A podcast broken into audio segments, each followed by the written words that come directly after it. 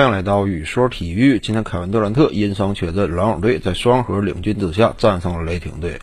杜兰特缺阵的这个事儿非常可以理解啊，呃，跟腱这个部位确实是需要一定的保养，尤其在赛季漫长的常规赛征战过程当中，一旦说啊赛程相对来说比较密集，再者呢就是预期的战况如果说有可能比较激烈的话，那么让杜兰特休息呢，这个是有利于篮网队他的争冠目标的。考虑到毕竟雷霆啊，这是之前杜兰特所效力的球队，呃，现在呢球迷也别看说不多啊，但是，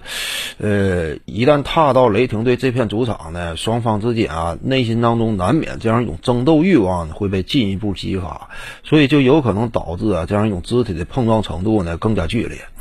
所以呢，防患于未然呢，让杜兰特选择休息，这个非常正确。呃，至于说比赛情况呢，各位也都看到了，篮网队呢在哈登以及欧文他俩的双核后卫驱动的情况之下呢，整个球队打得非常流畅，传导啊，球员的跑动啊非常积极，也就是说呢是真正的有点类似于啊全员参与的一种比赛模式。呃，进攻端呢打的行云流水，在没有打加时的情况之下，一场比赛居然说砍下将近一百五十分，这是非常夸张的。就在 NBA 赛场啊，别看说如今场均的一支球队的比赛得分已经达到一百一十五附近了，但是呢，一场你真说整出来个一百四十七分啊，单杆一百四十七，打台球一样，呃，所以呢，这也是挺罕见。那么之所以打得这么流畅啊，也是因为什么呢？这个还是正如我之前所讲啊，凯文杜兰特呢，他属于哪种类型的球员？杜兰特属于整个 NBA 呀，几乎是被动进攻能力最强的球员，甚至你可以把几乎去掉，他就是最强的。哪怕是现在跟腱已经重伤之后的杜兰特，他的被动进攻属性也是屹立在联盟之巅。这没有办法，身高臂长，天生的投篮机器。而且呢，他伤愈复出之后啊，身体的运动能力有所下降，但是呢，准星这块儿。几乎啊没有改变，甚至还更进一步，这就说明什么？呃，他在被动的投篮、被动的执行进攻这一领域，不因为身体素质的下降而使得他有所衰退，因为这种进攻方式原本就是相对静态。球队啊，一旦说这一回合打不开啊，把球立刻交给杜兰特手里，有点丢锅的这样一种。呃，意思，但是你杜兰特往往背锅背的非常好，就这种球呢，他往往投起来也是信手拈来，终结效率不俗，差不多能够维持啊，呃，一如既往的这种总体表现。所以呢，杜兰特在这方面，就算说是重伤之后，依旧维持着联盟最顶级的水准。那么，既然说在这一领域打的这么优秀，为什么不尽可能的？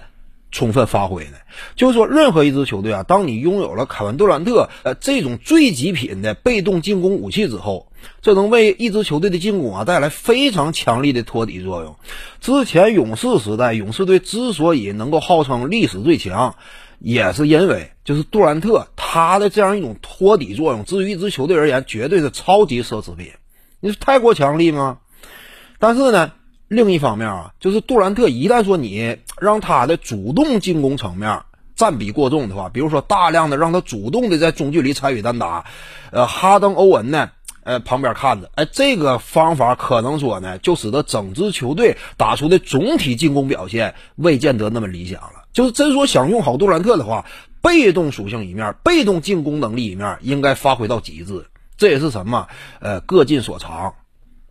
所以呢，我感觉啊，甭管说篮网队接下来，呃，队内次序应该怎么划分啊，甭管什么谁是老大、老二、老三，但是就打法来讲，篮网队最有前途的一种思路，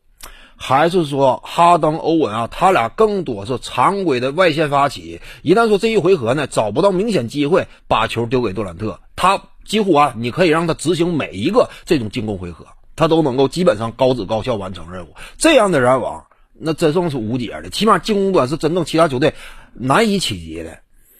三巨头本身目前联盟当中的这种规格的三巨头，哎，没有，对不对？其他球队顶多有伪三巨头，但像篮网这种纯正三巨头没有。更何况你还拥有一个超级被动进攻武器，以及两大主动进攻的外线核心发起点，无解存在。接下来需要的就是补强角色班底，补强防守能力。